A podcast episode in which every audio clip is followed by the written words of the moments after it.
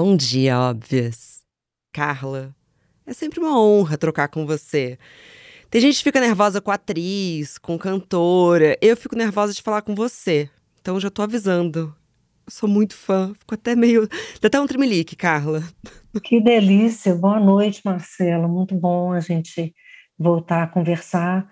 E a gente tinha combinado de fazer esse encontro lá atrás, né? Lá quando a gente conversou sobre Tudo é Rio, aquela delícia de conversa. Estou muito feliz de estar aqui. Foi muito especial. A gente conversou sobre tudo é Rio e a gente e ficou pré-combinado, né, que esse momento ia acontecer. Acabou atrasando, mas aconteceu e eu respeito também o tempo das coisas. E falando um pouco desse tempo das coisas, deu tempo do episódio anterior do Bom de Óbvias ser especial do documentário Pacto Brutal, em que a Glória Pérez fala sobre o assassinato da filha dela, Daniela Pérez. E em um dado momento, não sei se você já assistiu, Carla, mas ela tem uma fala que me encheu os olhos de lágrima, porque é muito verdade. Ela fala que a vida não manda um aviso para os momentos em que vão mudar a nossa vida para sempre. Não tem um sinal, não tem nada. E eu fiquei pensando que é o tipo de notícia que a gente vê no jornal, aí a gente fica triste, só que a gente vai tomar um cafezinho que é muito parecido com a notícia e o acontecimento inicial de véspera. E eu fiquei pensando, será que a Carla não se contenta em tratar essas tragédias como algo do cotidiano? Será que essa notícia de um abandono de uma criança foi algo que ela viu no jornal e ela precisou ver o que estava na véspera disso? Da onde que veio a ideia? de começar daquela maneira tão. E aí eu pego emprestadas palavras do documentário, de uma maneira tão brutal a história? Então, tem um, uma coisa que eu me lembrei depois, depois que eu tinha lançado o livro. Eu não me lembrei quando eu estava fazendo. Foi uma coisa impressionante, assim, foi uma tomada de consciência, assim, que a consciência é um interruptor, né? Às vezes você passa do escuro para o claro, assim. Não... Eu me lembrei de um episódio que eu vivi com meu pai quando eu fazia matemática ainda. Eu, meu pai era matemático, ele estava eu fazia matemática na Federal, ele dava aula lá, inclusive fui aluno dele. E mas às vezes ele me esperava, ficava esperando eu terminar para a gente ir embora juntos. E aí quando eu cheguei no carro, ele estava com o olho cheio de água. E eu falei, pai, o que aconteceu? Ele tinha acabado de ouvir no rádio uma história de uma mãe que estava com um menino no ônibus, e o menino muito levado. A mãe parou do ônibus, deu sinal no ônibus, desceu com o menino, deixou o menino e ela subiu de novo no ônibus. E aí isso tinha virado um. um ele estava ouvindo no rádio, isso tinha virado um. Quantos um, anos você tinha, você acha? Eu? Eu devia ter uns. Ah, eu estava fazendo matemática, eu tinha uns 18. Você vê que fica na gente, né? É. Eu tinha uns 18 anos e eu lembro que o espanto do meu pai era em relação à decepção desse menino que confiava na mãe ele falou para mim dessa história muito sensibilizado pela dor da criança. Uau. Foi muito interessante no dia que eu me lembrei disso, porque a, a minha investigação em véspera é muito do que, que levou aquela mãe a fazer isso. Né? Então, eu achei interessante que foi uma história que certamente era uma história que eu tinha guardado, né, que tinha me impactado, mas achei interessante fazer essa inversão de ângulo, assim, sabe? De tentar entender é, é, o lugar dessa pessoa que faz a situação extrema, brutal, que comete a brutalidade, sabe? E você só percebeu isso no meio da escrita? Você não lembrava disso de uma maneira consciente? Não lembrava. Olha, sensacional. É. Mas é que porque fica com a gente, né? É, foi bem legal, assim, eu fui lembrando gente, é, as pessoas me perguntam de onde vem isso, né? E eu me lembrei desse episódio, assim, que era uma coisa tinha ficado, né? Me lembrei muito claramente da situação. Foi um pouco desafiador em alguns momentos para mim, até quais perguntas eu ia te fazer, porque véspera mexeu com muitas memórias do meu inconsciente. Eu tô achando curioso você falar isso, porque eu tenho um irmão gêmeo e tem um trecho em especial que eu me debulhava em lágrimas, assim, foi muito louco, que é quando o Abel ele fala: "Não quero ter uma caixa de lápis para mim. E eu lembrei, foi muito louco, porque você me transportou para o apartamento que meus pais moravam, comigo e com meu irmão, com o Rodrigo. E teve um dia que eles chegaram pra gente, e minha mãe, meu pai, sempre muito estudiosos sobre pedagogia, como vamos criar filhos gêmeos. Eles falaram: chegou a hora de vocês dormirem em quartos separados, porque irmãos gêmeos precisam ter individualidade. E aí, eu não lembrava disso. Foi naquela página que eu lembrei que eu e meu irmão a gente falava: a gente não quer ser indivíduo gente não quer ter vida própria, a gente quer ser junto. Por que, que vocês estão separando a gente? A gente chorava, a gente chorava, a gente devia ter quatro anos. E... Incrível. Incrível, né? E várias coisas que você contou, assim, a própria separação da sala de aula, para mim, eu não lembrava, foi muito doloroso, porque você cresce junto, né? É muito diferente ter um irmão de ter um irmão gêmeo porque é um pouco de uma terceirização de personalidade, mas também uma terceirização de coragem. Então, meu irmão sempre foi muito mais corajoso do que eu, é, no sentido tradicional da coragem na sociedade. Então, quando precisava de alguma coisa, eu falava, Rodrigo, vai você primeiro. Então, é um entendimento na sociedade muito diferente. Muito diferente. E até minha mãe sempre conta uma história que a gente foi para uma praia e o mar era super perigoso. E aí ela descobriu naquele dia que ela ia ter que ponderar as mensagens para cada um, porque ela falou: olha, o mar é muito perigoso, e nananã. E meu irmão deu dois minutos, ele tava no mar. E eu passei as férias inteiras sem entrar no mar de tanto medo que eu tinha. Tudo isso para te dizer que, como irmã gêmea, eu nunca tinha visto algo tão bonito quanto a construção da relação deles. Eu sei que tem problemáticas e vamos entrar, mas queria te perguntar: você tem gêmeos próximos? Como é que foi explorar essa relação que é tão diferente das outras? Eu não tenho gêmeos próximos. E é interessante que na história bíblica, Caim e Abel não são gêmeos. Né? Isaú e Jacó são, mas Caim e Abel não são gêmeos. Que é a história, é, foi uma matriz importante, porque o mito de Caim e Abel, né, a história de Caim e Abel, talvez seja a primeira história de rejeição, assim, pelo menos aí é, das histórias bíblicas, né, que pautam todo, toda a nossa civilização ocidental, né, assim. Mas eu tinha duas irmãs, eu tenho duas irmãs que eram 11 meses de diferença e viveram uma situação muito muito simbiótica, muito de gêmeas. Elas foram a vida inteira da mesma sala, uma era muito mais corajosa do que a outra. Elas tinham um, um duplo ali mesmo, sabe? E elas cresceram na mesma sala, vestindo roupa igual, e aquela coisa que acontecia assim, sem uma preocupação com as identidades. E eu me lembro que na época existia a coisa do vestibular, né? não era Enem, o sofrimento do meu pai e da minha mãe, se uma passasse no vestibular e a outra não, sabe? Então eu lembro dessa coisa misturada das duas e eu fui uma figura meio deslocada dessa relação assim, que era fechada, que não me incluía. Mas é, é talvez tenha sido a experiência mais próxima que eu tive dessa dessa história dos gêmeos. E no caso do do Véspera ainda tem um, um elemento que eles eram muito parecidos fisicamente, né? Uhum. E isso ainda é, gerando uma complexidade também grande, né? Porque o fato de você ter um corpo igual, né? Ou pelo menos aparentemente igual ali, né? Também eu acho que traz um elemento diferente, né? Traz um elemento de espelhamento e, e aí a, a custódia não querendo a diferenciação deles assim de uma maneira obsessiva, né? Porque senão alguém teria que ser Caim, né? Então eu acho que são elementos assim que eu experimentei muito, sabe?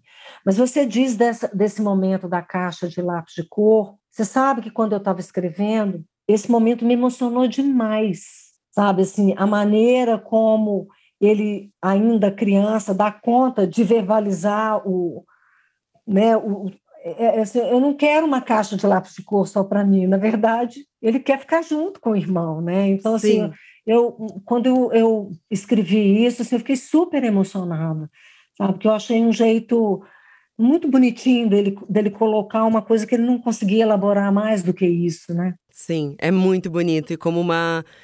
Como as crianças elas expressam, mas com, com a palavra e o jeito delas, né? porque o que me quebrou o coração lendo como irmã gêmea, e eu prometo para quem tá aqui que eu não vou fazer esse encontro ser sobre isso, apesar de dar vontade.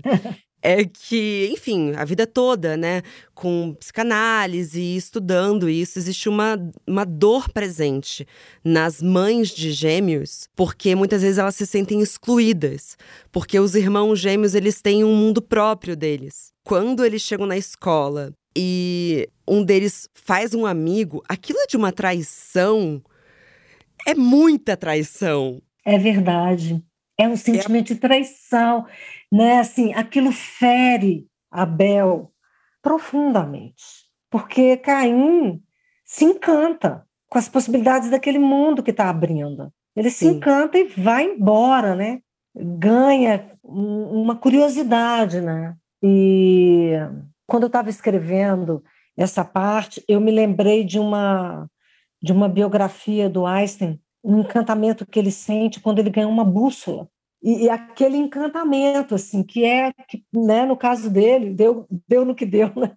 Esse encantamento, assim, que é aquela primeira visão que Caim tem. E Abel, ele não consegue pensar em outra coisa que aquela mão está escapando, né? aquela mão está soltando. E aí, assim, essa ideia da véspera, né? O, a, o, por, se fosse Abel que tivesse sentado do lado da parede, é. sabe?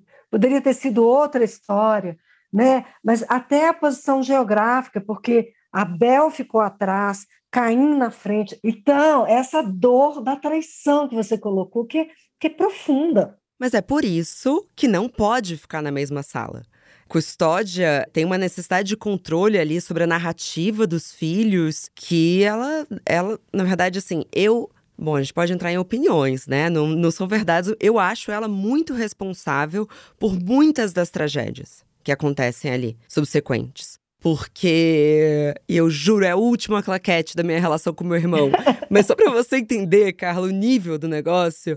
A minha mãe foi chamada na escola quando a gente ainda era muito pequeno, porque eu espancava qualquer pessoa que fazia algo de ruim pro meu irmão. E isso estava prejudicando nós dois. Um, porque ele precisava aprender a se defender. Dois, porque eu tava batendo em pessoas. Então, não é o ideal que se faz.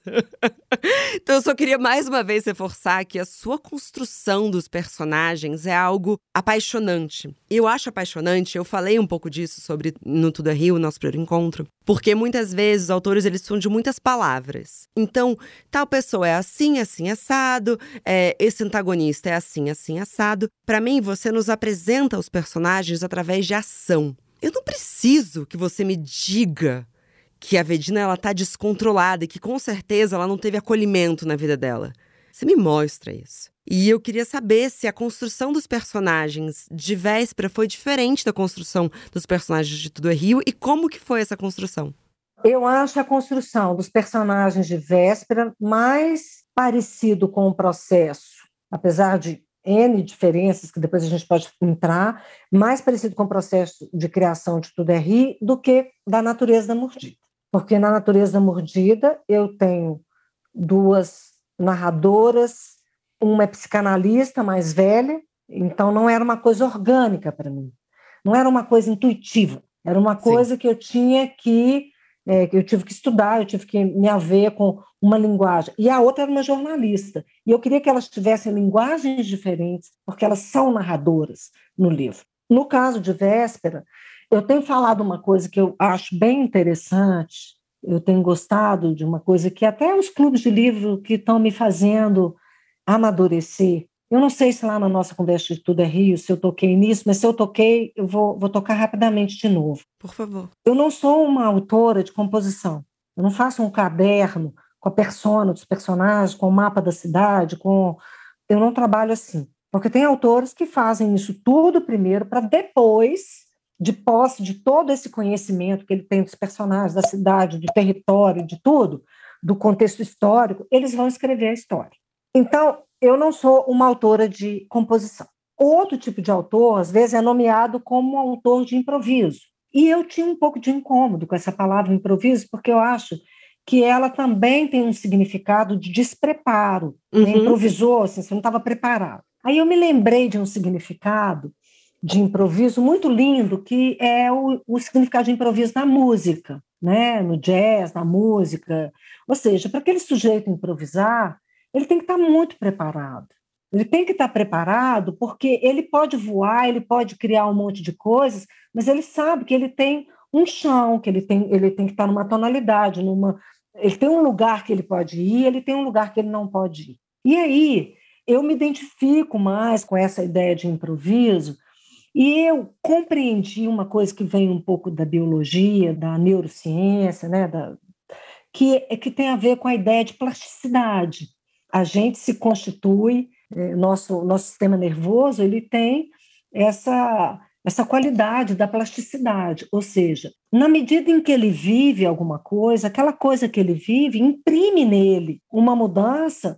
Então, eu essa voz, como diz Caetano, essa voz que o cantar me deu. O fato, né, eu sou aquilo que eu vivo, eu sou aquilo que eu leio, eu sou aquilo que eu faço, eu sou aquilo, porque as coisas que a gente faz fazem a gente, inclusive fisicamente. Sim. A partir desse entendimento, eu comecei a compreender que a minha dinâmica de criar personagem é essa dinâmica da plasticidade. Não é tanto de escrever, mas na medida em que ele faz alguma coisa, quer dizer que ele é alguma coisa, ou que ele não fará. Quem faz isso não faz aquilo. Eu vou compreendendo essa dinâmica e vou avançando no conhecimento né, dessa personagem. Então, eu acho que tem um pouco a ver com isso que você falou. Assim, não é descrever, é a partir do que ele faz, começar a conhecer o que ele é, sabe? O, o que ele vai Incrível. se tornando.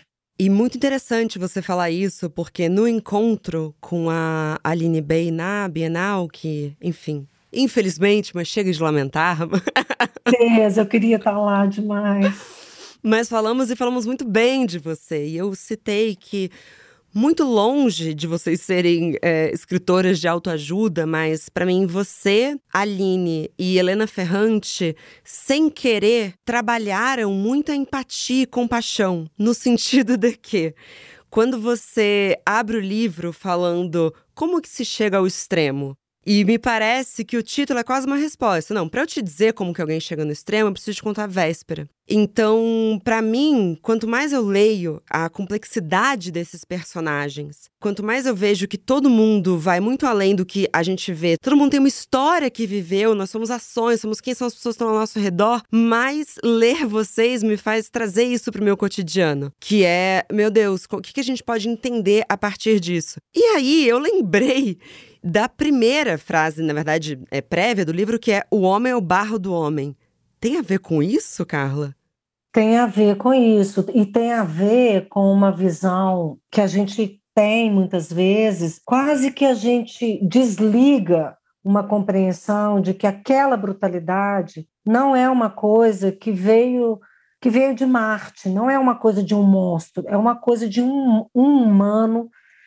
E porque quando a gente pensa que aquela brutalidade é um monstro, parece assim: eu sou gente, ele é monstro, então é ele que é o problema. Uhum. Quando eu humanizo esse sujeito, não, ele não é monstro, ele é o barro do homem. O homem é o barro do homem. Ou seja, ele está sendo gestado nessas circunstâncias que nós, enquanto humanidade, estamos permitindo que exista. Então, quando a gente pensa o violento como uma coisa é, nossa, eu sou boa e ele é violento, a gente está incorrendo, assim, é, a gente precisa ampliar, né, quando a gente está pensando na condição humana, a gente precisa ampliar esse olhar para entender que essa violência, que tanto nos horroriza, ela está sendo criada por nós enquanto humanidade. Sim. Não veio de Marte, entende?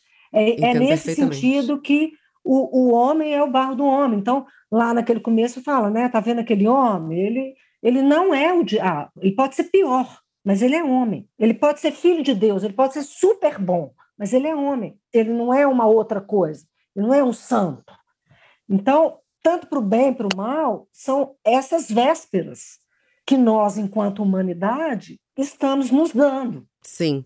Ao mesmo tempo, eu tenho uma opinião de que a situação do abacateiro é um trauma muito grande que faz Abel pensar que toda a felicidade vai ser conectada à humilhação, mas me parece que essa cadeira dele de que o mundo está contra ele acaba gerando uma certa. como se o mundo tivesse que compensá-lo. E eu tenho uma dificuldade de ter simpatia por ele. Eu sei que ele não é um vilão, mas eu detesto ele, Carla. E isso é sempre um elogio, porque se a gente detesta um personagem é porque você escreveu muito Falei bem. bem.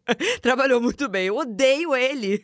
Você foi num ponto que é muito simbólico para o mito Caim e Abel. Porque, assim, a história de Caim, eu estou falando aqui como uma escritora e nas minhas investigações. Não estou falando aqui como uma pessoa com formação teológica, nenhuma religiosa. Estou falando aqui da, da minha percepção, né? Mas para mim, na Bíblia, a história de Caim está encaminhada, né? Em que sentido? Caim, ele é protegido, né? Ele é protegido no sentido Deus dá a ele um lugar aonde ir, Uhum. que na Bíblia está escrito que aquele que feriu o outro ou matar o outro sem intenção de matar ou de ferir, né? eh, Será dado a ele um lugar aonde ir. Então ele ganha um lugar aonde ir. E ele tem vários descendentes, descendentes importantes. Ou seja, naquele momento, a descendência, na Bíblia, todo mundo sabe a importância da descendência. A Bíblia passa livros ali falando sobre as descendências, não é? Que é a formação do povo, da, da, né, da, dos povos. Então, a história de Caim está bem resolvida, mas qual é a de Abel, sabe? E aí eu acho que é, é uma, uma coisa muito interessante que véspera traz, talvez, que é a possibilidade de- da gente pensar é que nem sempre a gente morre pela mão do outro, sabe? Muitas vezes a gente morre pelas nossas mãos. E Abel constrói um pouco esse, esse, esse caminho. Ele se auto-sabota o tempo Ele inteiro. auto-sabota. É claro que ele tem uma dinâmica. Tem uma frase lá, que é uma frase bíblica, que fala: se o sal se tornar insípido, com que se há de salgar?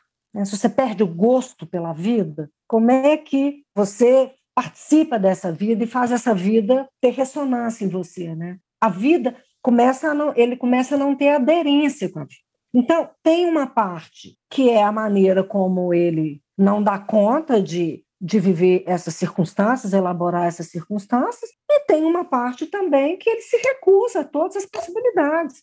Né? Ele se recusa. Então, na hora que Caim chama para brincar, ele não vai. Na hora que. Ele fica o tempo inteiro. E uma coisa vai alimentando o outro. O problema é, é cair nessa dinâmica. É a Uhum. inércia da dinâmica. É. É a inércia desse movimento. Então, ele se, ele se coloca nesse movimento e não consegue sair dele.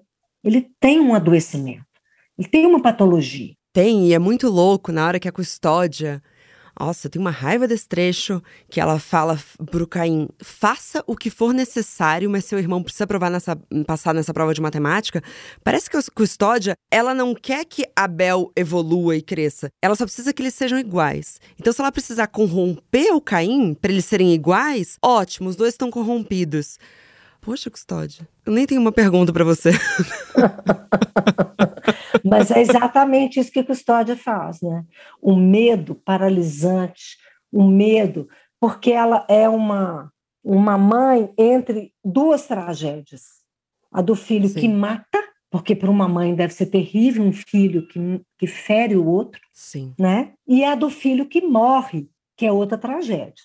Então, o lugar de custódia é um lugar trabalhoso, porque ela, a partir da questão dos nomes, é quase como se ela, é quase não, ela ela a partir do nome, ela percebe uma sentença, ou seja, vai rolar uma tragédia, porque um chama Caim, outro chama Abel, vai rolar uma tragédia. Mas não vai rolar uma tragédia, porque você fecha o livro falando: as palavras permitem todo tipo de realidade. Sim, Os nomes são palavras. Para mim, quem deu significado eram nomes. Eu não venho de uma família católica, eu tive que entender no meio do livro, assim, apesar de eu estar com o colar que a minha avó me deu, tá sempre comigo, é, de Nossa Senhora. Mas assim, eram nomes. Para mim, quem jogou o significado e causou aquilo foram as pessoas ao redor. E aí, até por uma questão de tempo, queria já puxar a pergunta da Nayara Flor, que inclusive você tá duas vezes, viu, Nayara? Porque você tá no meu roteiro como uma participante do Telegram e agora aqui no QA. Então, palmas para uma clubinha que é engajada. Ela fala: o Caim e o Abel realmente têm os nomes trocados? Porque eles ganharam os nomes por acaso, mas traçando um paralelo com a Bíblia, Abel, na verdade, deveria ter sido Caim. É, existe essa colocação. Vou resgatar rapidamente a questão do nome que você falou, porque essa, essa engenharia, eu acho que essa arquitetura não é tão simples. É, esse, esse é um pouco o pensamento de Antunes, a provocação de Antunes. Né? Que isso, o nome é só um nome. Ai, não fala que fez a provocação de Antunes, eu vou chorar. É, essa é a provocação de Antunes. é verdade. Antunes, Antunes fala exatamente para Custódio. Que isso, está aí dando estilico, mas o nome é só um nome. E ela diz: ah, é, um nome é só um nome. Porque um nome não é só um nome. Um nome, quando a gente nomeia alguma coisa, dessa nomeação, isso também nos faz. Então, se você diz que uma pessoa é uma coisa, essa coisa também faz a pessoa ser a coisa. Existe uma contabilidade. Então, nomear é uma coisa muito, muito séria mesmo, muito importante. E, mas aí você também tem toda a razão. Tem todo Padre Tadeu vai contar para ela: olha, Deus é criativo, né? Padre Tadeu fala isso e não repete uma história assim de bobeira. Eu amo o Padre Tadeu, para não dizer que eu odiei todo mundo. Eu amo ele, ele me lembra a Aurora de Tudo é Rio. Eles são amigos, Carla? Acho que sim, acho que eles são amigos. A construção deles foi parecida? eu fiquei em dúvida. Será que o Padre Tadeu e a Aurora são as vozes da Carla dentro da narrativa? Não, eu acho que Padre Tadeu ele tem uma, uma importância ali que é trazer uma perspectiva teológica para a escolha desses nomes, Caim e Abel, e trazer um significado ali para essa história. Né? Então, ele, ele trabalha essa perspectiva. Mas há um primeiro olhar, que é a pergunta da. Nayara Flor. Nayara, é, então, na verdade, a um primeiro olhar assim, você, a gente tende a achar porque a gente tem na nossa cabeça que o Caim é o mal e o Abel o bom. Na história bíblica é isso que está posto para a gente. Mas na verdade, eu acho que eles não trocam de lugar, porque como na história bíblica, Caim toca a vida, entendeu? Caim toca a vida e quem morre é Abel. E no livro quem morre mesmo mesmo vivendo, né? Porque o que Abel vive é, é uma morte é recusar a vida, não é? Então, numa análise mais profunda, eu acho que eles não trocam de lugar. Sim. Quem morre realmente é Abel e quem toca a vida, quem continua vivo, é Caim.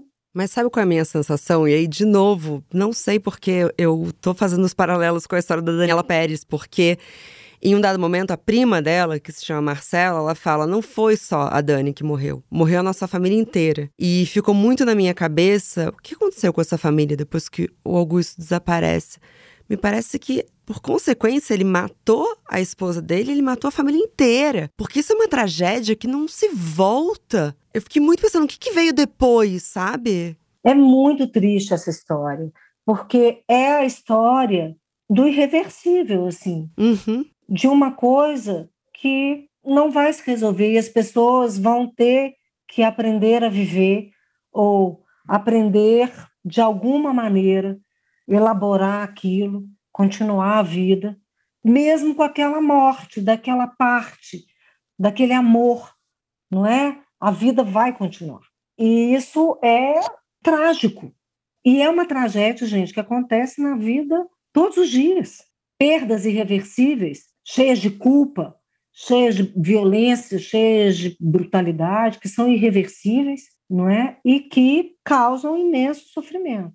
Essa narradora sequestradora ou narrador sequestrador, porque a gente não sabe se é homem ou mulher. Ah, eu subentendi que era mulher. Por quê? Porque você leu assim, mas não tem nenhuma pista de gênero. Olha, que interessante. Nenhuma. E no início, ela até diz, ela ou ele, eu me dei um Deus feito a minha né, imagem e semelhança. Então, ela ali já coloca esse lugar de você não saber se é homem ou mulher. Uhum.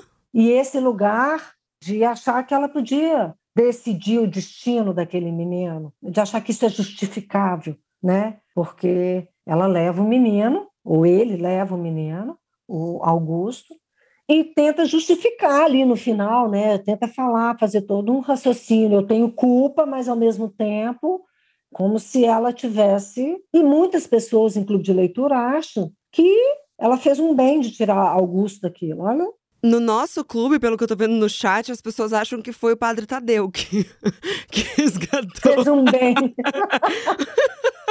Essa teoria é maravilhosa, vocês são muito geniais. Maravilhosa. Sabe o que eu fiquei na cabeça? Eu não sei se já te perguntaram isso ou se eu tô, enfim, passando dos limites. Mas quando eu leio na abertura do livro que a locutora, o narrador, que seja, fala que a felicidade é uma manta curta, em alguns momentos eu fiquei procurando quem é que tá falando isso, porque parece que a felicidade é uma manta curta para todos eles. Quando eu chego no final, eu falo, eu agora eu quero ler esse livro de trás para frente. Eu quero ler do último capítulo pro primeiro. Já ouviu isso? Faria sentido ler Véspera de trás para frente? Não sei, mas eu adorei a ideia de pensar sobre isso, assim. Lá no final, é revelado para gente que uma pessoa estava no momento que aquela cena aconteceu, viu o menino, achou de uma brutalidade, foi ali meio sem planejar, querendo aquilo. Qual é a véspera dessa pessoa? É verdade, é a pergunta que fica. Não sei. O que, que é verdade e o que, que é mentira no que nos foi contado? Não sei. Se hoje eu pegar o caso de um crime que tenha sido muito midiático, em que as famílias foram expostas, em que a gente. O que, que é verdade e o que, que é mentira? O que, que é ficção Sim. e o que é realidade? Por isso que tem lá o final, né? As palavras permitem todo tipo de realidade. O que, que foi escrito? O que, que saiu no jornal sobre essa perda de Augusto? A fotografia que ela analisa no final, o que, que ela enxergou ali, o que, que ela inventou a partir daquilo, o que, que é a vizinha, o que, que é aquela.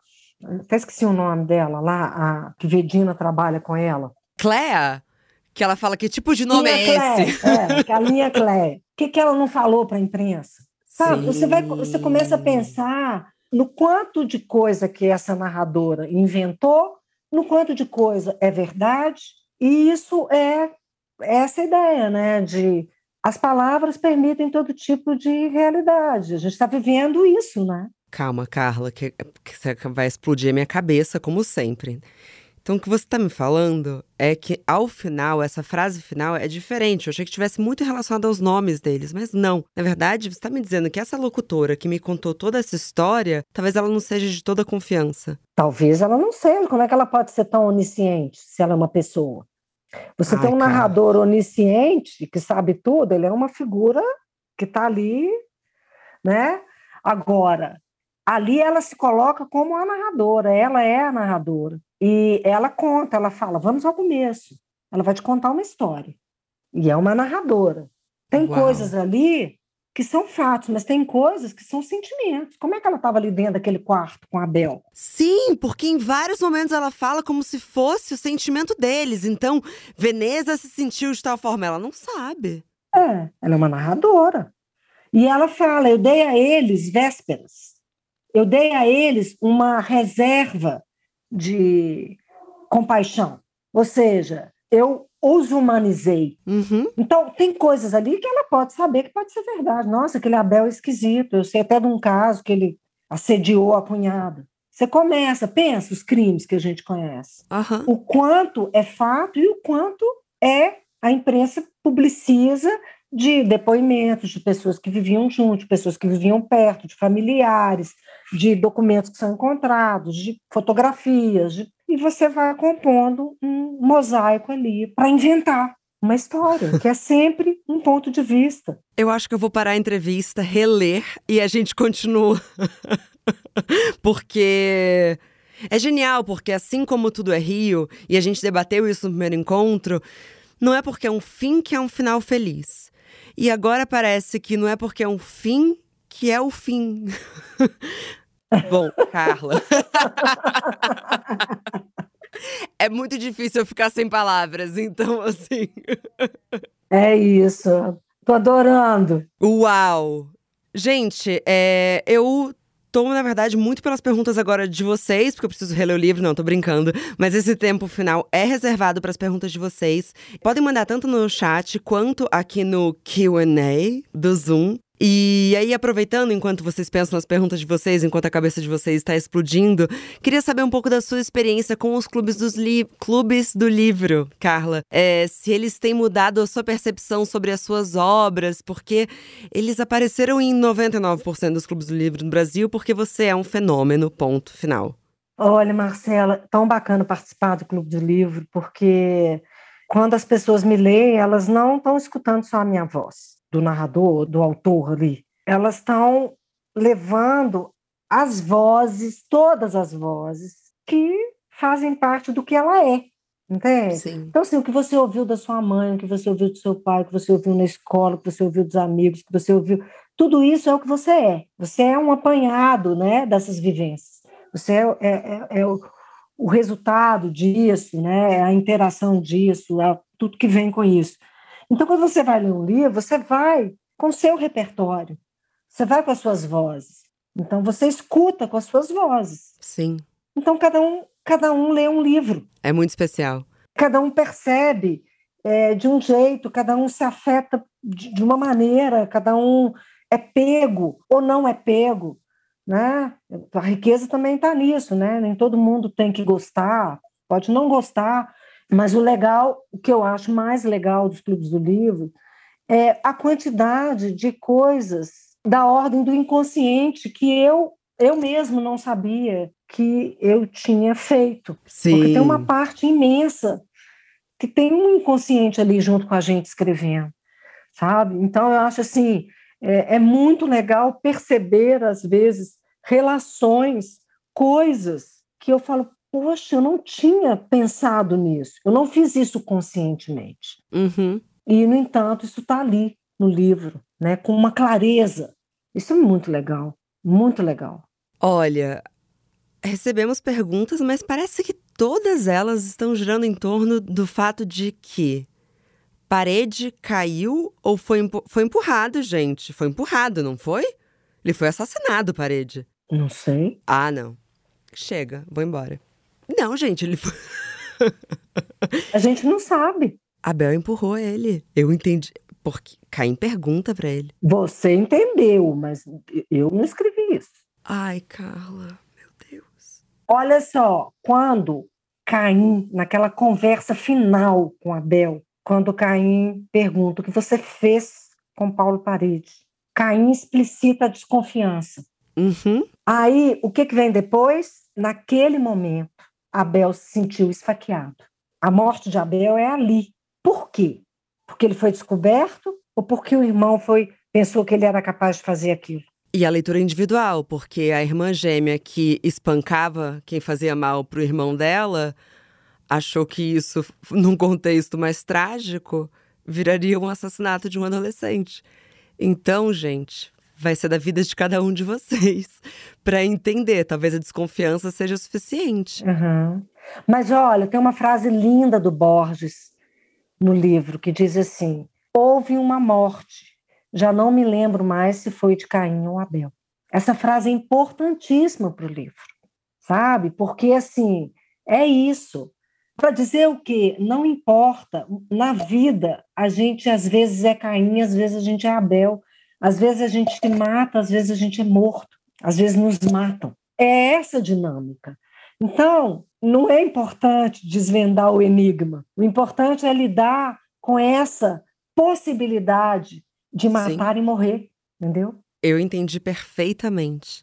Adriana Ferreira, Carla, por favor, comenta um pouco sobre como foi descrever o sentimento de arrependimento dessa mãe. Não consegui ficar com raiva dela, apenas com pena. Me pareceu muito um surto pelo esgotamento. Queria dar um abraço nela e dizer: vamos procurar essa criança. Eu também, Adriana. Nada em mim ativou raiva por ela.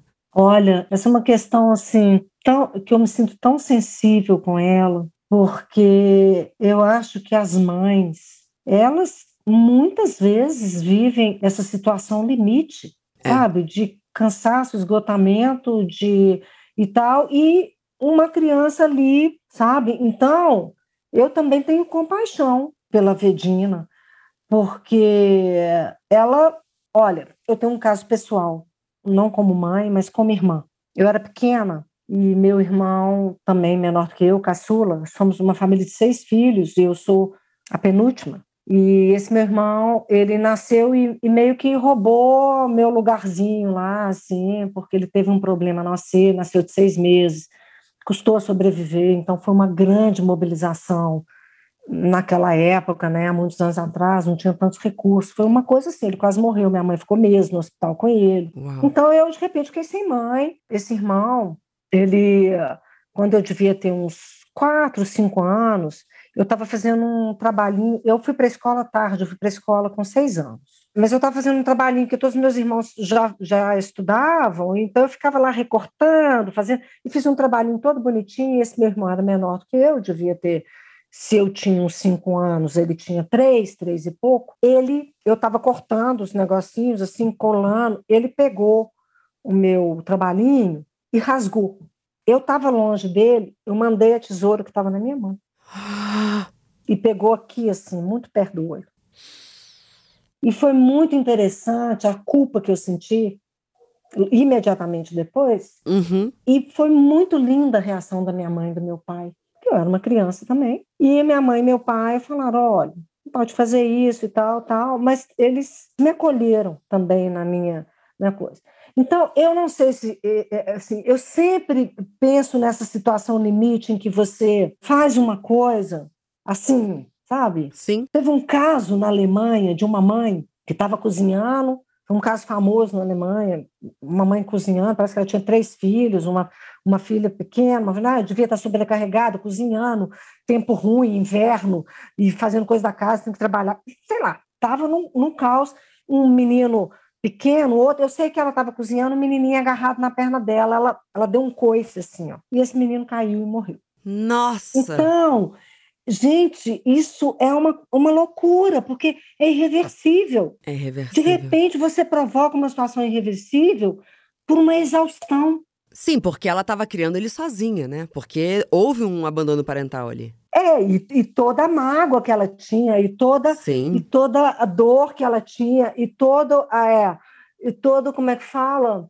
A loucura, a, o adoecimento que ela tinha no diálogo mental de briga e hostilidade com Abel, e todas as situações de violência sexual que envolviam aquele, aquele filho, não é? Sim. Então, assim, tinha uma história ali, tanto que ela se arrepende dois minutos depois. Sim. Não, é uma questão de segundos. Dois segundos, É. ela anda um quarteirão e se arrepende. Sim. Entende? Então, assim, eu tenho muita compaixão por ela, total. É, acho que é uma situação que muitas mães podem não se identificar, talvez idêntico, mas talvez uma bronca que você dá que você sai da medida você fala: não, o que, que eu fiz? É uma criança. É muito difícil julgar de fora, sentar com privação de sono, sentar ali numa. Enfim, em tantas situações eu não sou mãe ainda, mas maternidade, gente, a gente vai discutir profundamente no próximo encontro, que vai ser a pediatra da Andrea de Fuego. Então, assim, a gente vai entrar nisso profundamente. Para finalizar o encontro de hoje, e já tô com saudade, óbvio que vai ter Carla Madeira no próxima temporada, vocês não têm a menor dúvida. Ana Laura Bertin. E a violência do Abel com Veneza na festa de arquitetura, nessa explosão de sentimentos, o que leva a querer tudo com uma simples abertura? Eu entendi médio essa pergunta, Ana Laura, mas acho que você podia elaborar o que aconteceu na festa de arquitetura. Aconteceu uma, um abuso, né? aconteceu um, um, uma violência e que na cabeça, olha essa situação, essa situação, cara, me intrigou demais quando eu estava escrevendo. Você olha para a pessoa que você ama e ela tem a cara da pessoa que você odeia. Aham. Ela estava ali, sabendo daquela questão familiar, daquele nome Abel Caim, da tensão de Caim sempre para proteger Abel, para né, da culpa de Caim por ele ser o que ele é e Abel não está deslanchando na vida. Aí Abel ultrapassa o sinal total, ela ali querendo dançar com ele, com uma certa curiosidade, sedução, uma certa. To... O que não autoriza ele a enfiar o dedo nela, Sim. que é o que ele faz. Né? Ficou claro isso, né, Marcelo? Isso ficou muito claro. Isso ficou muito claro. Aí ela horroriza com ele, né? ela empurra, ela percebe e ela passa a viver o segundo momento, que é o da culpa. Será que eu dei mole? Será que a culpa é minha? Sim. Será que tal? Ao mesmo tempo, é, nossa, se eu contar isso para Caim, Caim vai matar Abel? Nossa, se eu contar, posso eu ser o pivô da tragédia? E aí, no meio dessas questões, ela percebe a violência de Abel com Vedina e se omite. Uhum. E se omite no meio de toda essa complexidade, sabe? Então, assim, você tem elementos para entender como que ela se cala diante daquilo. Ah, é uma bobagem, a gente bebeu, foi uma coisa. Ela minimiza até ela perceber esse padrão, né, essa violência dele com Vedina, sabe? E aí que ela tenta ajudar a Vedina a sair daquele lugar de abuso, mas já percebendo a própria culpa naquele processo, as próprias vésperas daquele processo, não é? E aí é a complexidade da história, né? Assim, ela deixa isso para lá, ela não enfrenta o conflito. Caim também não, porque Caim, Caim percebe que acontece alguma coisa, mas ele ele prefere não ver, ele prefere e aí os dois vão se rearranjando ali, né? A vida vai seguindo, etc, até que aquilo mal resolvido, vulcão, né? É que a abstenção de Caim, tem muita gente aqui falando no chat, ah, eu fiquei com muita raiva de Caim. Tenho raiva da custódia, porque ela criou também Caim para ser um cúmplice incontestável do irmão. Então, se ele ataca o irmão, ele decepciona a família. Aí ele mata Abel. Então, eu odeio a ideia de culpar custódia de tudo da mesma proporção em que eu não consigo não. Porque eu acho que tem. Claro, agora eu tenho tudo dando de tudo, na verdade, eu vou ter que reler o livro. Mas eu acho que é, é, fruto da criação e da dinâmica que foi sendo feita ali. Mas. É, mas, mas a gente não pode pôr no colo da mãe o que a gente é. A Sim. gente pode ter esse raciocínio das nossas vésperas, das nossas circunstâncias, que é aquela história, né? Eu vejo muita gente falar assim: nossa, mas são dois irmãos, um trabalho, um é bacana, o outro não presta, criados na mesma casa, não, não, não, que, né? Você tem aí um elemento. As pessoas também colocam assim. Por quê? Porque não é matemática. Nós somos essas forças todas. Nós somos um corpo que reage, que elabora, que tem plasticidade, que sofre de Sim. maneira diferente a consequência dos acontecimentos. Por isso que eu acho que eu tenho essa, isso como uma investigação muito presente, assim. Mais do que julgar e dizer a culpa é de fulano ou de ciclano, eu gosto da ideia de investigar essas forças todas, sabe? Que, que resultam, né? Em um belo Sim. dia, somos o que somos. Sim tem uma covardia do Caim que não é que não é perdoável. É verdade, você tem toda a razão. É, então acho que tem muitos elementos aí. Carla, ficamos por aqui. Carla, mais uma vez, um prazer imenso mergulhar nas suas palavras, ter essa oportunidade única, obrigada, Submarino, de conversar com você e trocar. E é realmente, assim, emocionante poder te ouvir, desvendar que tem muito além da nossa leitura. E obrigada pela sua generosidade, pela sua abertura aqui com a gente e com as clubinhas. E eu só tenho a te agradecer e até a próxima, porque teremos um próximo livro seu. Eu não tenho a menor vou, dúvida. Vou adorar, Marcela, indo, e, indo a São Paulo, quem sabe a gente consegue se ver pessoalmente uma hora dessa. Sim. porque é uma delícia conversar com você e acho muito bom, muito bom mesmo. Muito obrigada e muito obrigada a todo mundo que ficou aqui nos ouvindo. E muito obrigada a vocês por lerem né, o que eu escrevo, porque isso é, de fato, um grande privilégio. Obrigada, Carla.